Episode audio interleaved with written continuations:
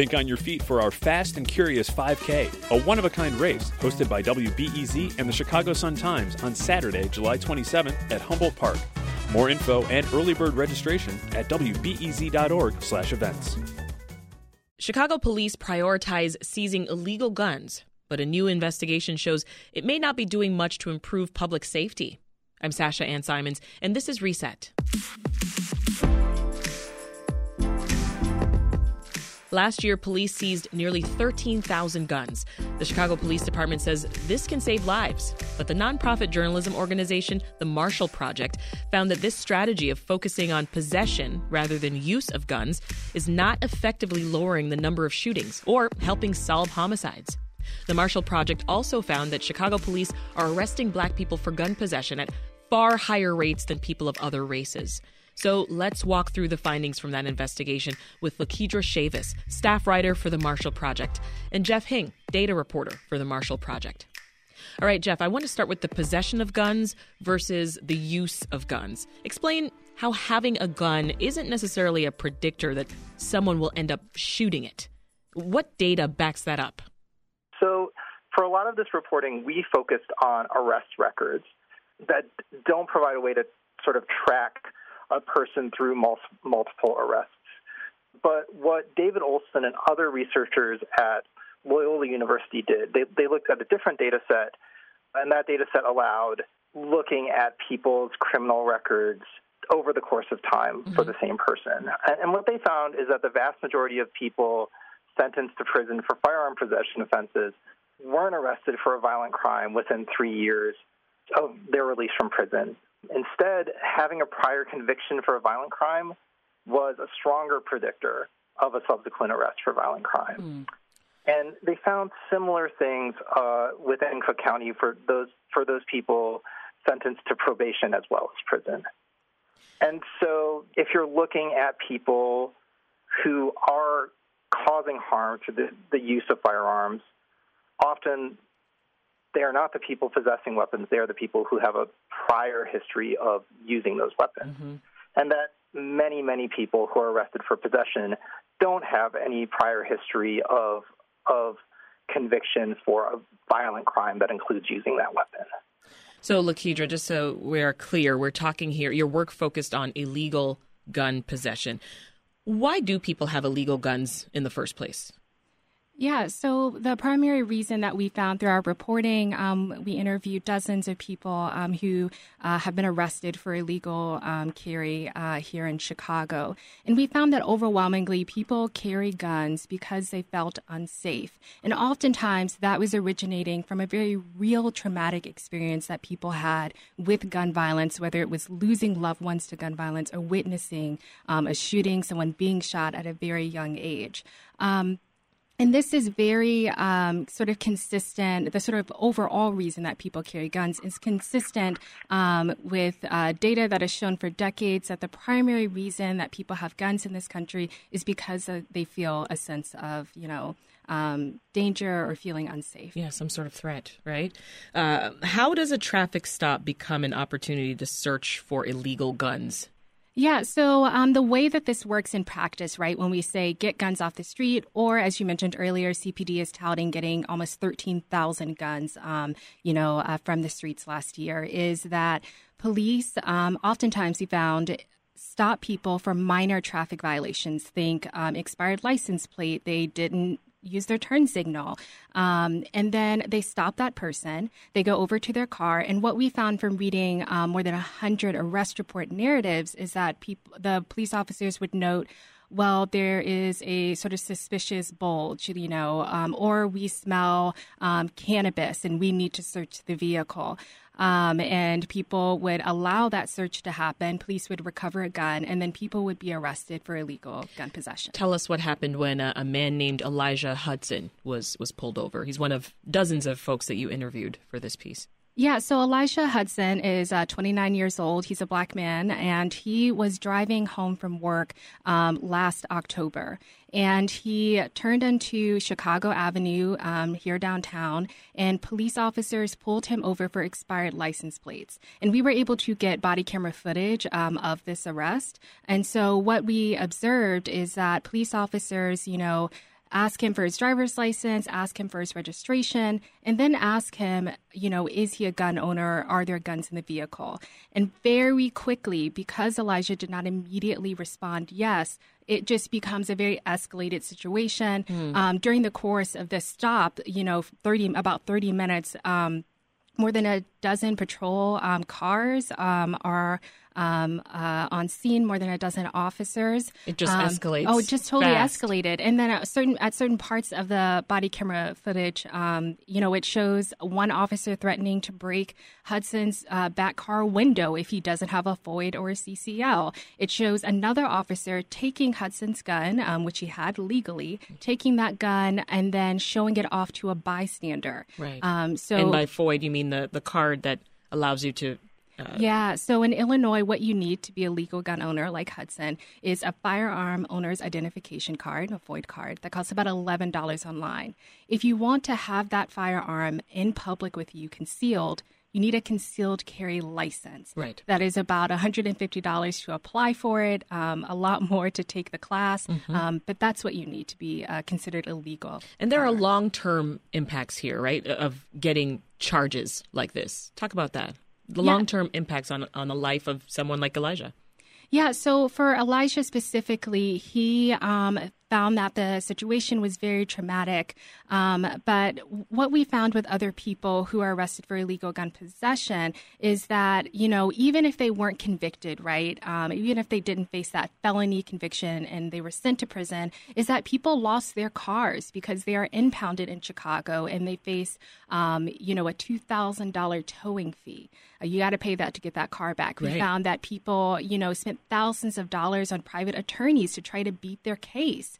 Um, and we also found that people were really just sort of slogging through the courts. It took almost, you know, um, over a year for sometimes for these charges to be dropped. So mm-hmm. lots of varied experiences, but experiences that people felt were quite harmful. Well, here is former CPD Superintendent David Brown defending the tactic of confiscating guns. And I can't say this enough, I'll keep repeating it. Each gun recovered, regardless of how, is a potential life saved. So, Geoff, what do we know about whether getting these guns lowers the number of shootings? Well, I, uh, the research is, is really complex on this. Uh, I think that when we talked to researchers and reviewed a lot of academic studies that were looking at policing practices, we found really mixed results. Uh, when there were some signals that removing guns from through policing possession that there was a violence reduction. It was often in very targeted, very targeted areas by very targeted teams. Um, and sort of looking more broadly, empirically in Chicago, sort of in the last few years, we've seen increases of, of, violence at the same time that we've seen increases uh, in arrests for illegal gun possession. And I think it's important to, to look at how looking backwards in, in time, this has always been a big part of what policing in Chicago has looked like, even as viol- violence has risen and fallen. Mm-hmm. Um, and, and, and I think the question is really in the absence of sort of Chicago, the Chicago Police Department explaining this tactic at a more granular level, uh, I, I think it's it's fair to say that many people in the city don't feel safe for a variety of reasons. Yeah. Uh, and and I think it's I think it's worth asking what what is you know what is the metric that we're that both really reflects the level of safety that that residents of Chicago want. Is it the number of guns that are pulled off the street every year? Is it the number of arrests for illegal gun possession? Is it the number of shootings or gun homicides? Is it uh, the percentage of arrests uh, of those victims of, of gun violence who have right. arrests in those cases? Well, uh, and and it's worth paying attention to which which metrics the police department is most vocal about, and you know whether those reflect what people care about especially in communities that are most impacted by gun violence. Yeah, let's listen to a, a different take from from Brown. Here's what former interim Chicago Police Superintendent Charlie Beck told WBEZ's Chip Mitchell about that strategy. You should not count success by how many guns are taken off the street. You should count success by how many shootings occur in a neighborhood. If your strategy is strictly how many cars can I stop and search, just increase your odds. And you may get more guns that way, but you may alienate the community to the point that they don't talk to you, to the point that you don't solve the crimes that do occur with guns, and that you don't get people off the street for committing those crimes. And, and, and in doing that, you've not achieved your goal because your real goal is to reduce shootings, not to get guns. So, very different line of thinking there, Lakeidra, uh, from Charlie Beck. Um, what are your thoughts?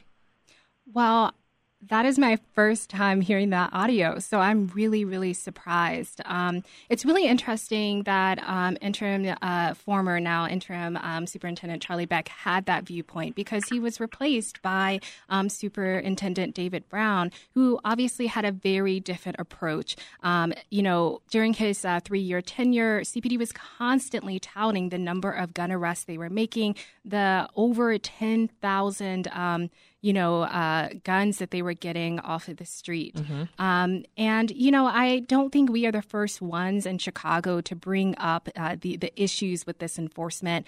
Um, Cook County Public Defender. Um, Sharone Mitchell Jr. has been quite public about this, as has um, Cook County State's Attorney Kim Foxx. And I believe that the response that Brown had at the time to those, um, you know, those concerns was just to completely reject it. And I will say that we sent our findings, an entire list of findings, to the Chicago Police Department in mid February.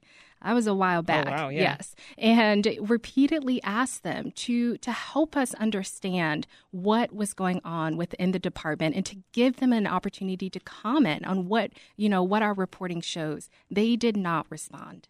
Wow. Well, does taking illegal guns from individuals, does that help reduce gun trafficking? That's mm. another good question here. That is a good question. That is not something that we explored in our reporting. But I will say that when people told us of the ways that they get guns illegally, um, one of the things that they had mentioned was um, that sometimes they do they do get guns from people who are trafficking in from Indiana or from a you know a different different uh, state. Um, but when it comes to whether guns for illegal possession, um, arrests for illegal possession affect gun trafficking. I feel like that is like that's not the question, right? It should be why aren't we putting more resources into addressing illegal trafficking? Um, I feel like you know, in the way that law officials, uh, police officials have talked about this issue, um, uh, criminalizing and enforcing, um, you know, illegal gun possession has become a catch-all for mm-hmm. all of these different types of gun enforcement that are very necessary. Um, but it is ultimately a question about where is the city, where is the county, where is the state putting its resources. Geoff, black people are disproportionately arrested on these gun charges. Uh, where are we seeing this happen most in Chicago? Which neighborhoods?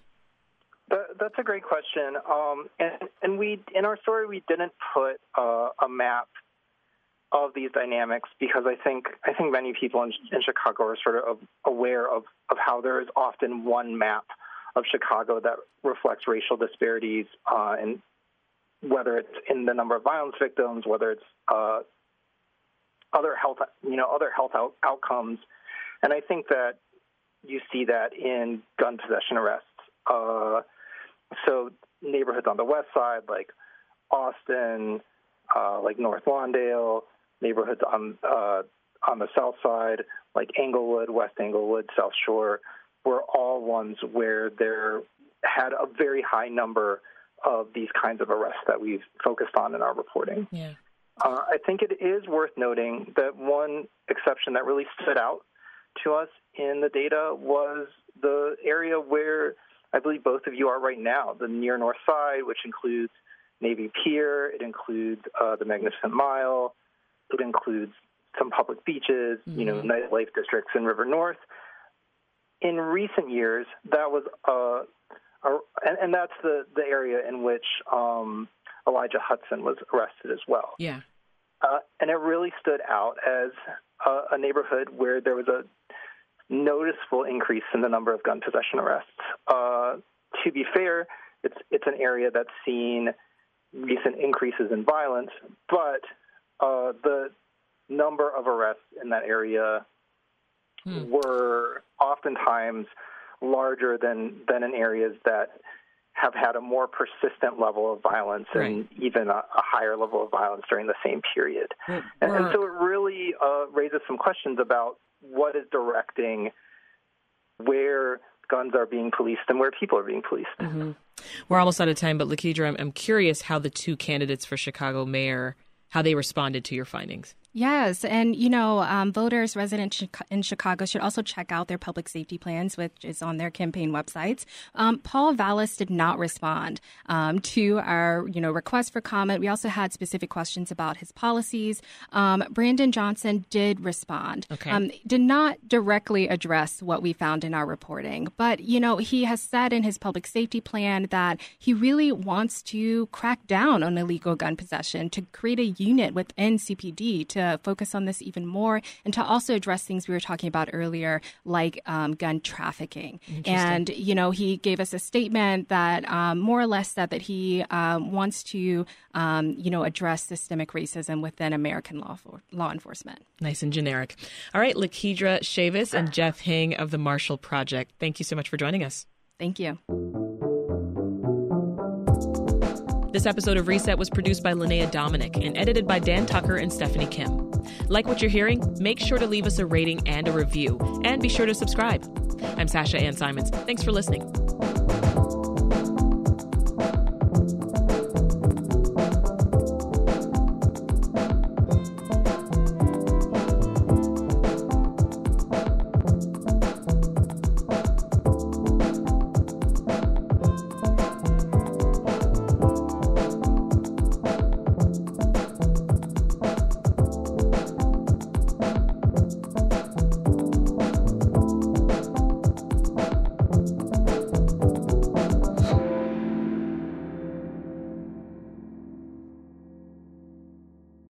Thanks for listening to the news live on WBEZ and NPR.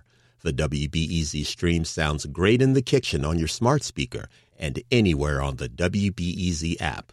Listen every day.